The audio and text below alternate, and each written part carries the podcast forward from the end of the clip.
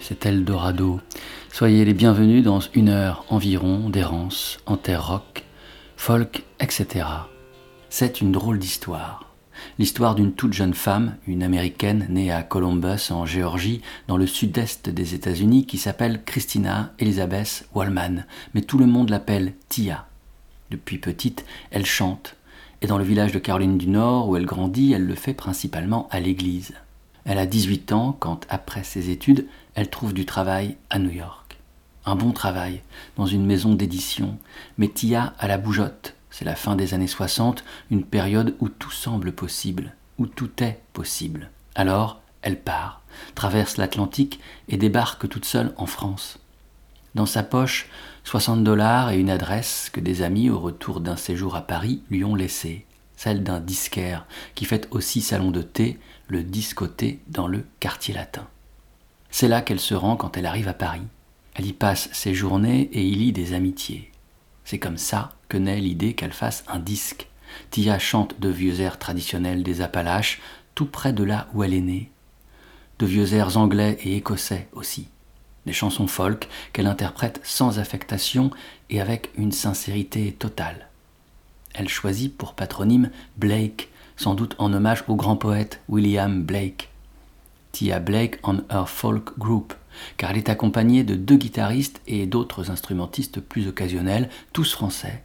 C'est sous ce nom qu'est signé son album après des semaines de répétitions au discoté. L'enregistrement se déroule, lui, au studio des Abbesses, détenu par Pierre Barou, fondateur du label Sarava et célèbre compositeur de la musique d'un homme et une femme. Le disque paraît en février 1972.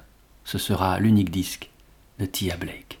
Up and tell me, son of Pharaoh, tell me why you hurry so.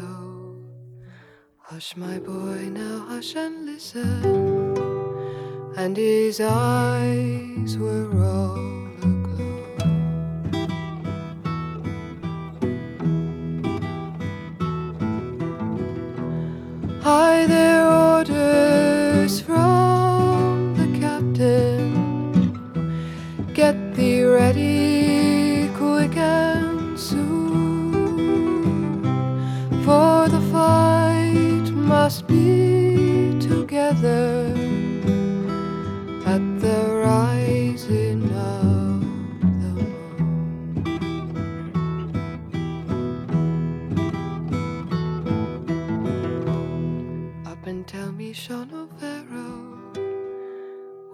gathering is to be.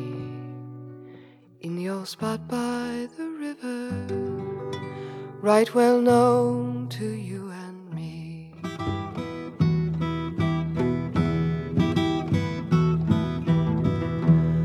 One word more, a signal token, whistle of a marching tune, with your pike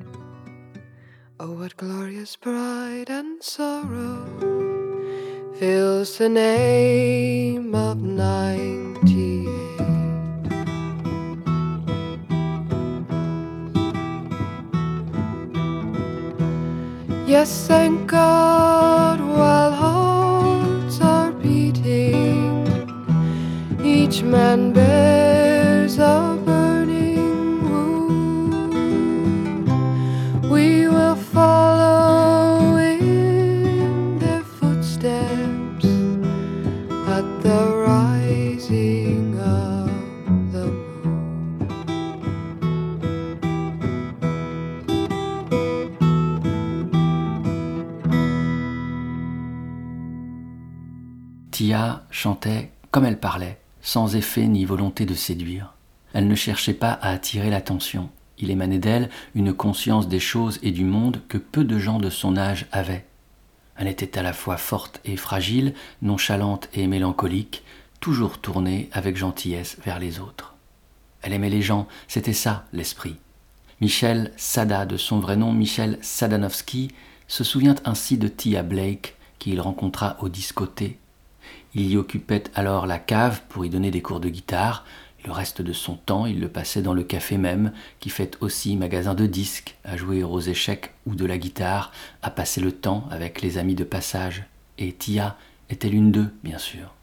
C'est naturellement qu'il l'accompagne en tant que guitariste quand elle enregistre en 1971 son unique album intitulé Folk Songs and Ballads.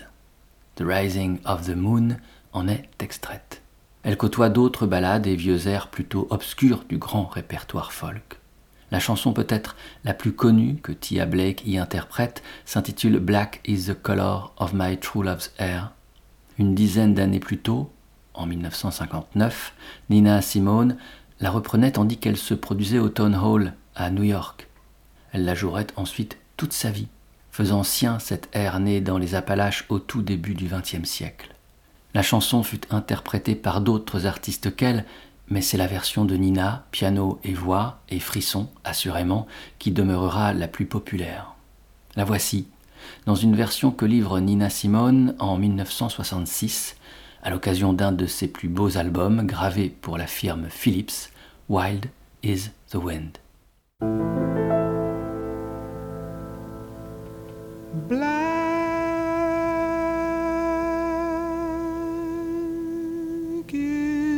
Color of my true love's hair.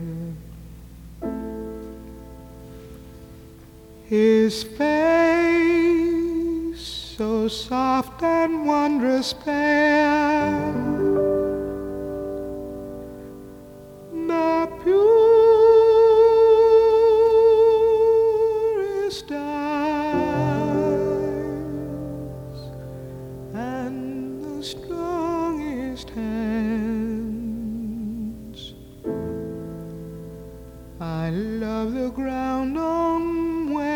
Stands. I love the ground on where he stands. Black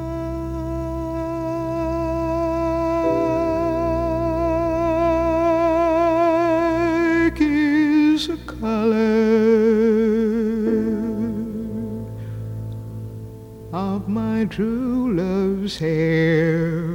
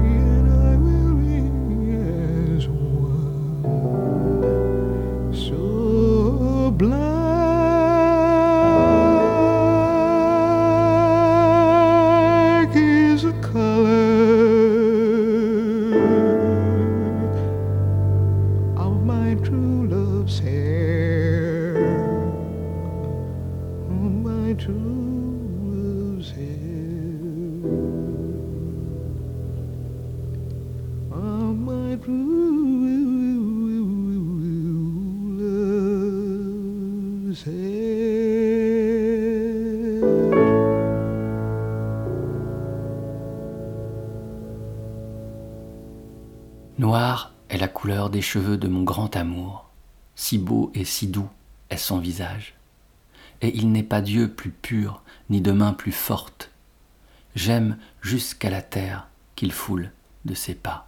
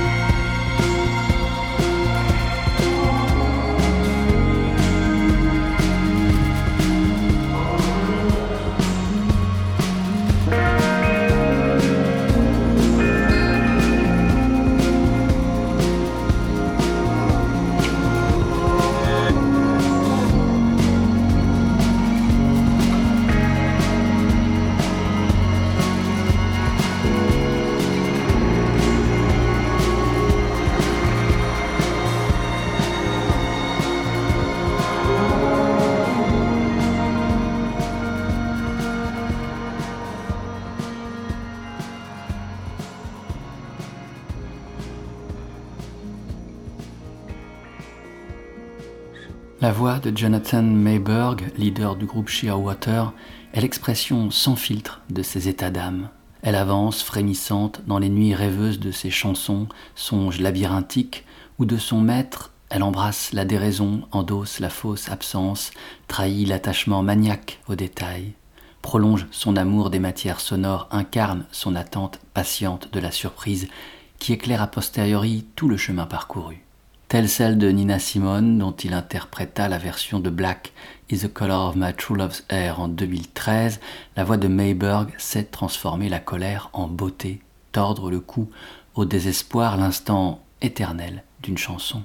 On retrouve ce voile sur la voix comme si des sanglots chassés pour un temps ne subsistaient qu'une fine pellicule de brume, un voile pudiquement posé sur le chagrin. Ici, Jonathan Mayberg interprétait Xenarthran, un des morceaux de grâce de l'album The Great Awakening que son groupe Shearwater a fait paraître au printemps 2022. Tandis que nombreux sont ceux qui trouvent leur inspiration dans le temps qui passe, c'est dans l'espace qui s'étend que Shearwater puise matière à création, s'inscrivant dans la tradition très américaine d'une certaine fascination géographique. Les états d'âme du songwriter, mais aussi écrivain et zoologiste Jonathan Mayberg sont inévitablement liés à la faune et à la flore qu'il découvre au gré de ses voyages. La beauté est partout songe Mayberg, est bien loin des représentations dominantes que cultive une civilisation moribonde. Elle s'incarne en chaque créature, chaque souffle, chaque battement de vie. L'herbe et le verre sont des miracles que l'homme piétine.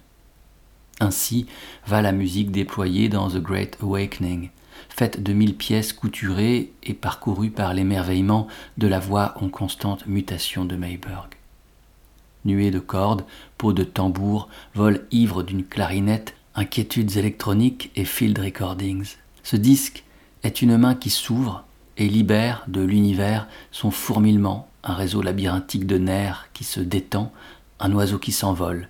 Shearwater, puffin en français, une espèce proche de l'albatros, n'est pas le nom de ce groupe depuis vingt ans pour rien. Demeurons en la compagnie de Jonathan Mayberg et continuons avec lui d'épouser le vol d'un oiseau, une colombe précisément. The Wind and the Dove est une chanson de Bill Callahan sur laquelle il invite Mayberg à jouer du piano. C'était en 2009, à l'occasion du deuxième album que celui qui s'était fait connaître sous l'alias Smog faisait paraître sous son propre nom. Sometimes I Wish We Were an Eagle en est l'énigmatique titre encore une histoire d'oiseau, un aigle cette fois. Mais revenons à la colombe et au vent, the wind and the dove.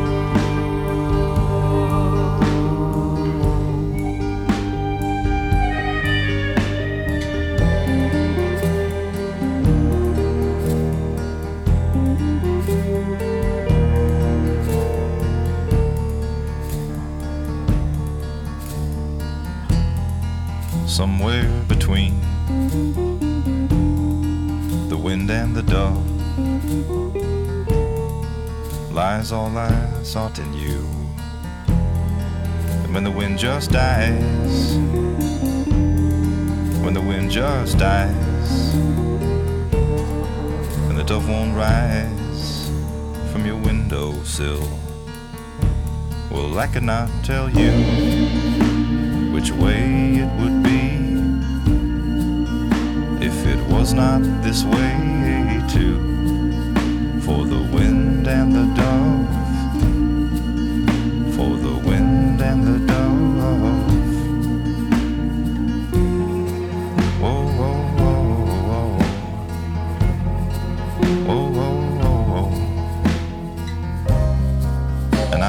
Child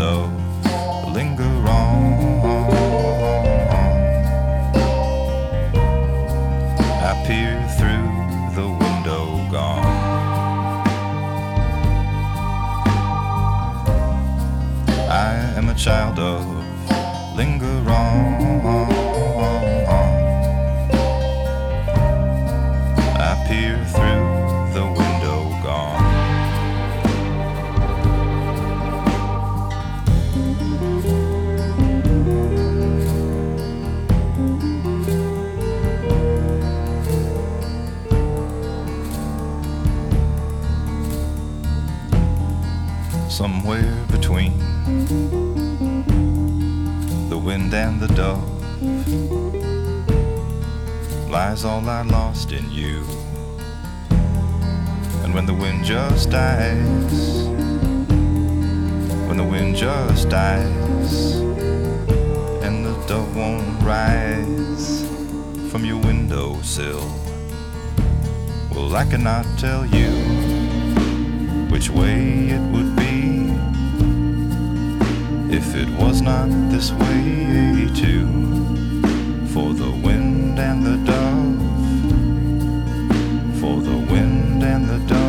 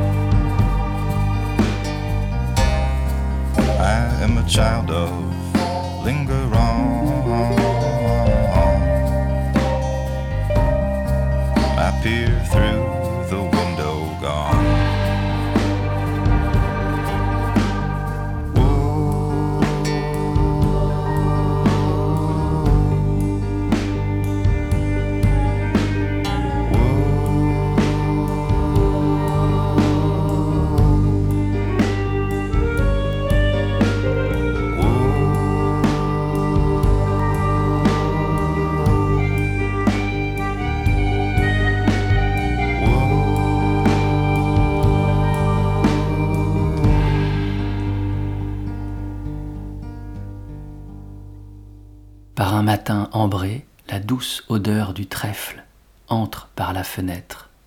C'est le printemps qui commence à se montrer.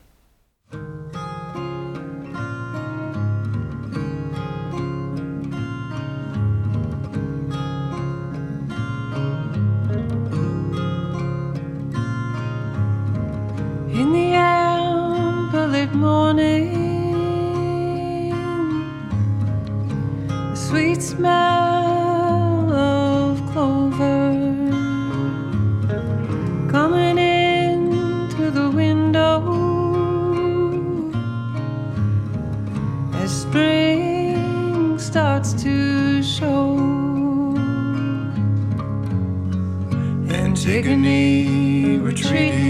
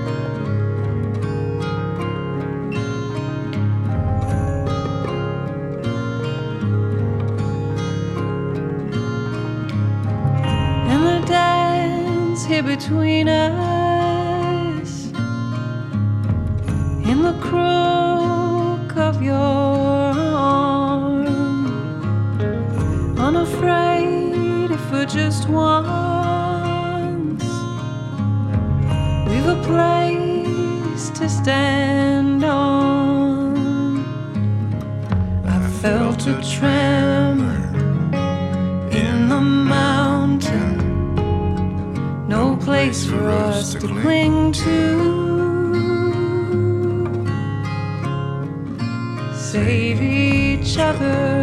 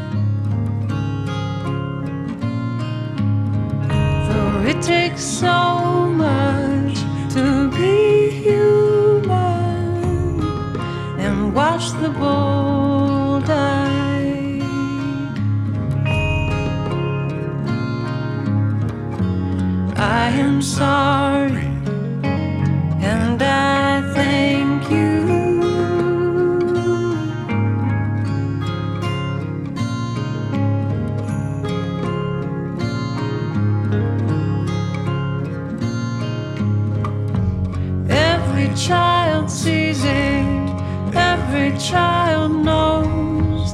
As a child, I saw it all.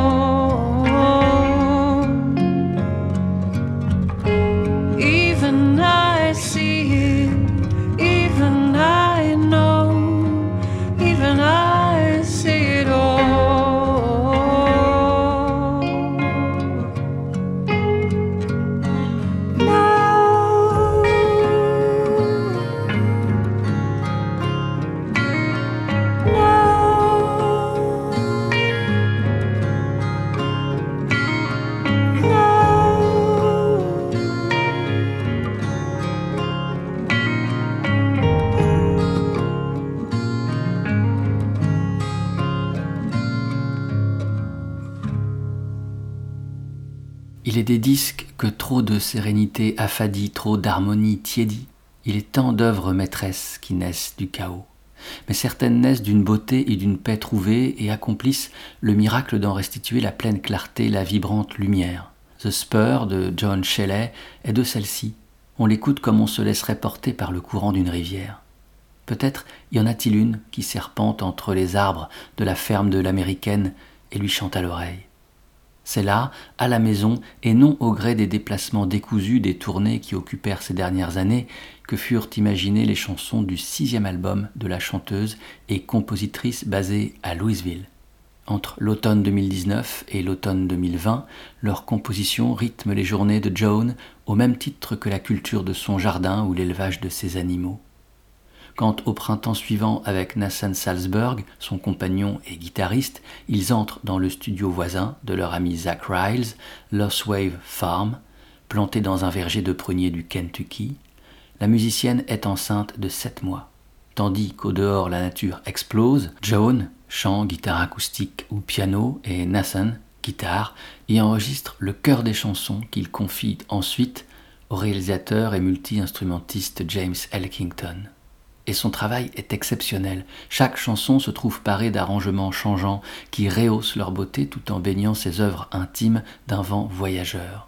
Sur Amberlit Morning, à l'instant écouté, la fraîcheur ombreuse et le grave pierreux de la voix de Bill Callahan couvrent le chant de Joan Shelley d'une rosée de petit matin. C'est la lune qui passe le relais au soleil. C'est l'hiver, chassé par le printemps. Ailleurs, sur ce grand disque de folk, c'est la voix de Meg Bird qui apparaît.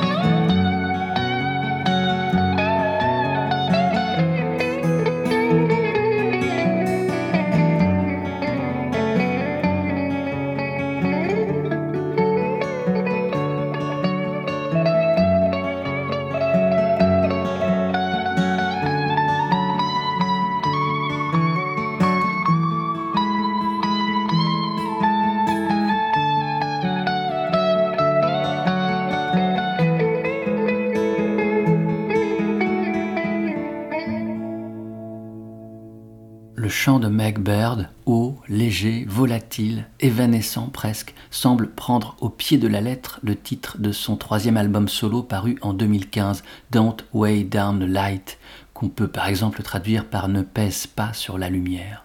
Dans une interview qu'elle donnait en 2020 pour le site Vinyl Writers, elle offre une explication à la poésie étrange de ce titre. Pour moi, Don't Weigh Down the Light est un doux avertissement à quelqu'un pour lui dire qu'il y a des choses qu'on ne peut pas retenir, comme on ne peut pas par exemple retenir l'aube, et ça causerait beaucoup de douleur de vouloir le faire. Il faut essayer d'accueillir la perte, ça sera toujours mieux que de blâmer l'aube.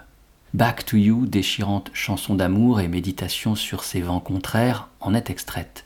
Tu pourrais briser mon cœur en deux, mais dès qu'il guérirait, il se remettrait à battre pour toi, y chante-t-elle. Back to You laisse entendre la guitare électrique arachnéenne et nimbée d'écho de James Suffley, qui concourt à la beauté atmosphérique du disque. Meg Bird est une des grandes figures de la perpétuation folk aux États-Unis. Elle est basée à San Francisco où elle multiplie les collaborations sur la côte ouest du pays. Auparavant, quand elle était basée à Philadelphie, elle avait cofondé Espers, groupe de folk psychédélique qui s'illustra lors de la première décennie 2000. On se souvient de manière générale de leur exploration flamboyante du répertoire des ballades et autres traditionnels du répertoire anglo-saxon, et en particulier de leur interprétation magistrale de Black is the color of my true love's hair. Puis, elle fonde Heron Oblivion, où elle chante et est batteuse. Elle nourrit un compagnonnage au long cours en tant que guitariste et interprète avec la harpiste Mary Latimore. Les plus grands chanteurs de la réinvention folk et country la recherchent. On a pu l'entendre aux côtés de John Shelley, donc, ainsi que Steve Gunn, Bunny Prince Billy et Bill Callahan. Mais aussi aux côtés d'artisans d'une musique plus urbaine, qui évoluent dans l'orbite de Lou Reed, tels Kurt Weill ou Kevin Morby.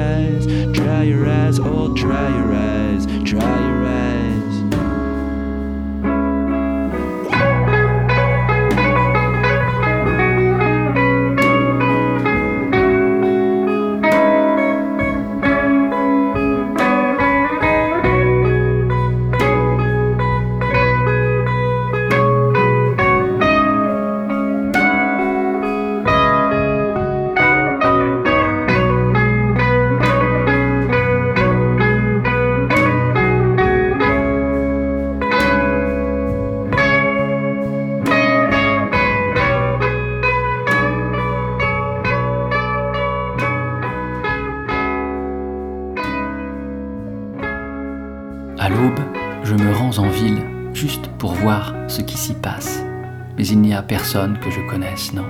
Aucune foule dont je pourrais faire partie. Et maintenant, j'ai les larmes aux yeux, des larmes plein les yeux.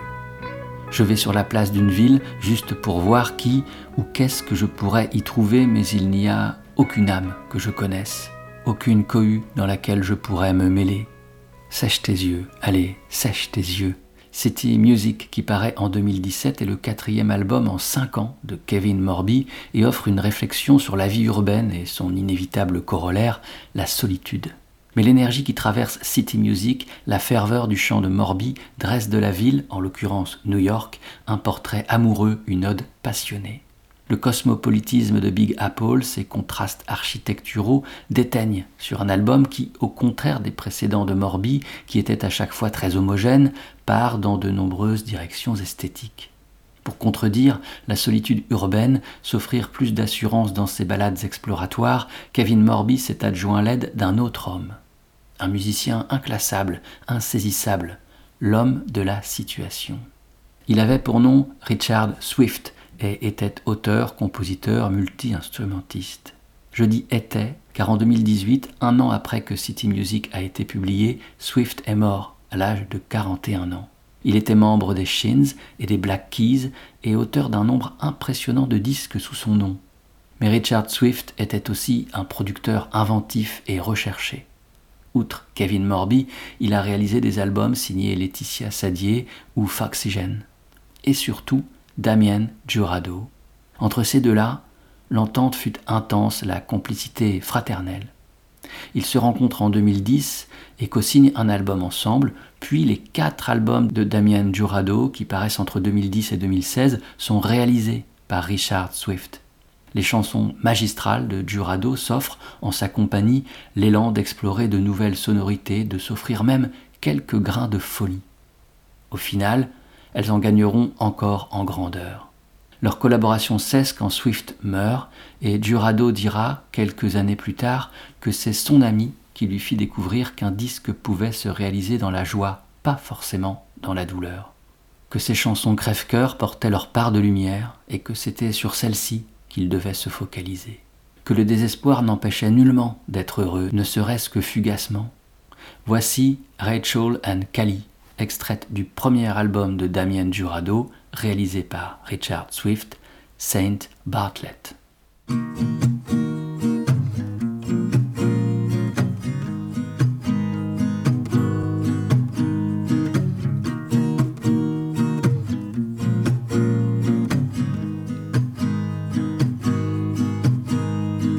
Rachel, would it be alright if I here? Car? There's too many people out there. I don't know. It's not that I'm too shy. I cannot be polite. I just don't feel confident in crowds. Callie, you can do what you like. Probably be here a while. I'll leave you my car keys in case you wanna leave.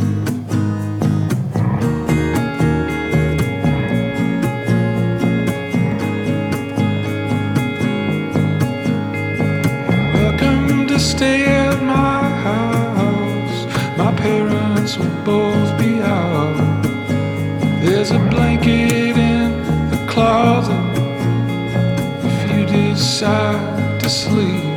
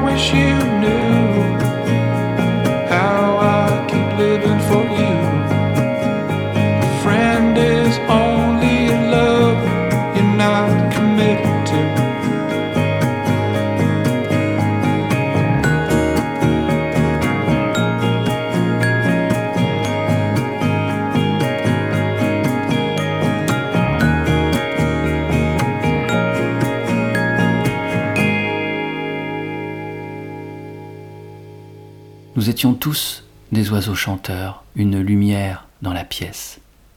Mais le chagrin a recouvert notre chant joyeux. Nous avons dû tenter de nous envoler alors un million de fois. Je veux retrouver mon ancienne vie, un vent qui me porte et me ramène chez moi. Mais les oiseaux ont besoin de ciel pour voler.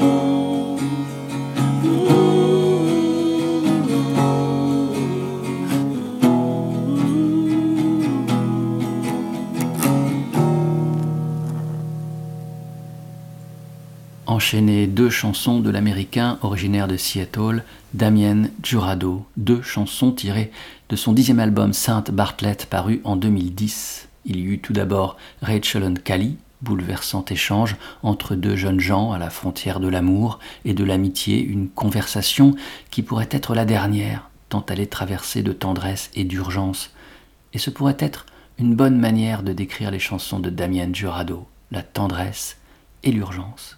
Puis c'était Wyoming Birds, une chanson recueillie dans le court disque Our Turn to Shine, un CD bonus offert avec certaines éditions de Saint Bartlett. Ce EP contient cinq courts morceaux, tous acoustiques, enregistrés dans l'instant, cinq échantillons de l'humeur du moment de Jurado, cinq preuves renversantes de son talent unique de songwriter, ainsi que de la grande influence que peut avoir sur lui Neil Young. En témoigne son balancement perpétuel entre les orages et éclairs de ses guitares électriques et les plaines ouvertes par sa guitare acoustique. En témoigne également sa voix haute et tremblante qui a gardé en elle quelque chose de l'enfance, la tendresse et l'urgence à nouveau. Wyoming Birds cite expressément l'influence du Grand Nil. Elle s'introduit comme s'introduisait l'un des plus célèbres et déchirants titres du Loner, The Needle and the Damage Done, et se poursuit avec des harmonies vocales qui évoluent dans les parages de Lookout for My Love. Alors, suivons le sillage de Young, puisque Jurado nous y emmène. C'est une histoire d'oiseaux à nouveau. C'est Birds, tout simplement.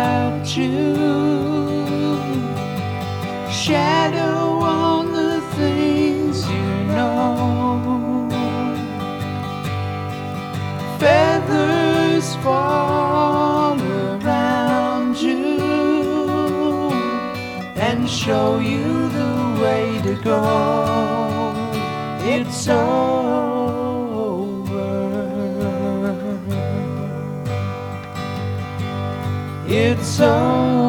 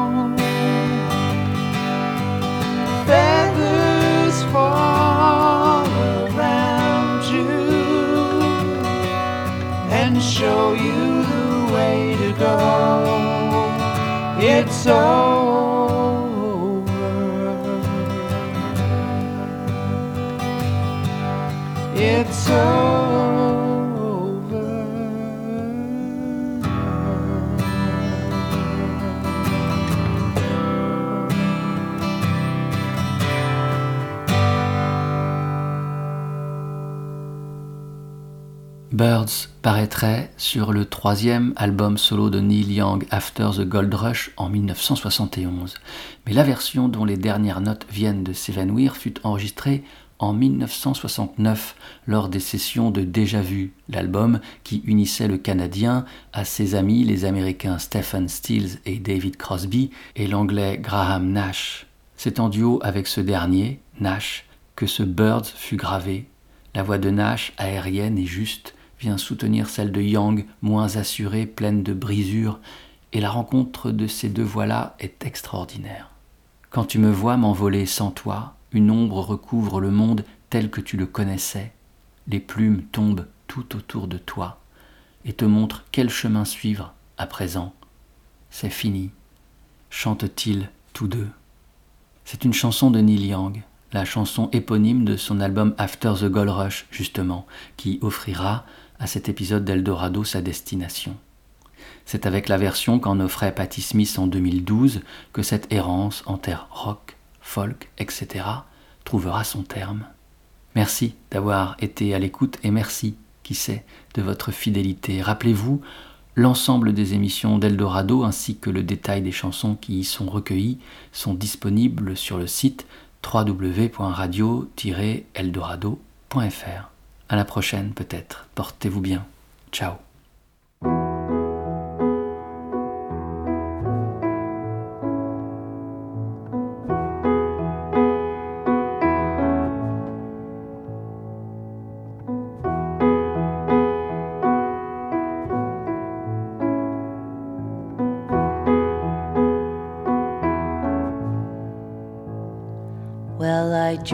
I saw the knights in armor coming, saying something about a queen.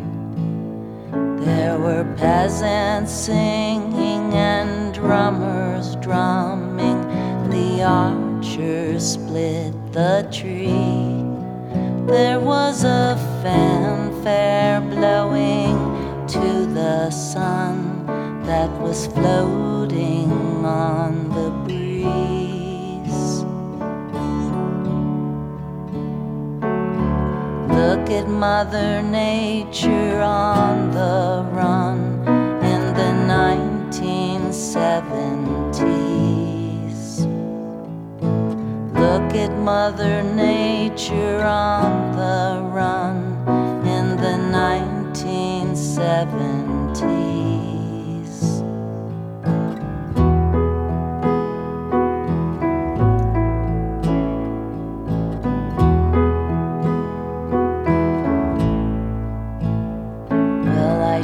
I I saw the silver spaceships flying in the yellow haze of the sun. There were children crying and colors flying all around the chosen ones, all in a dream, all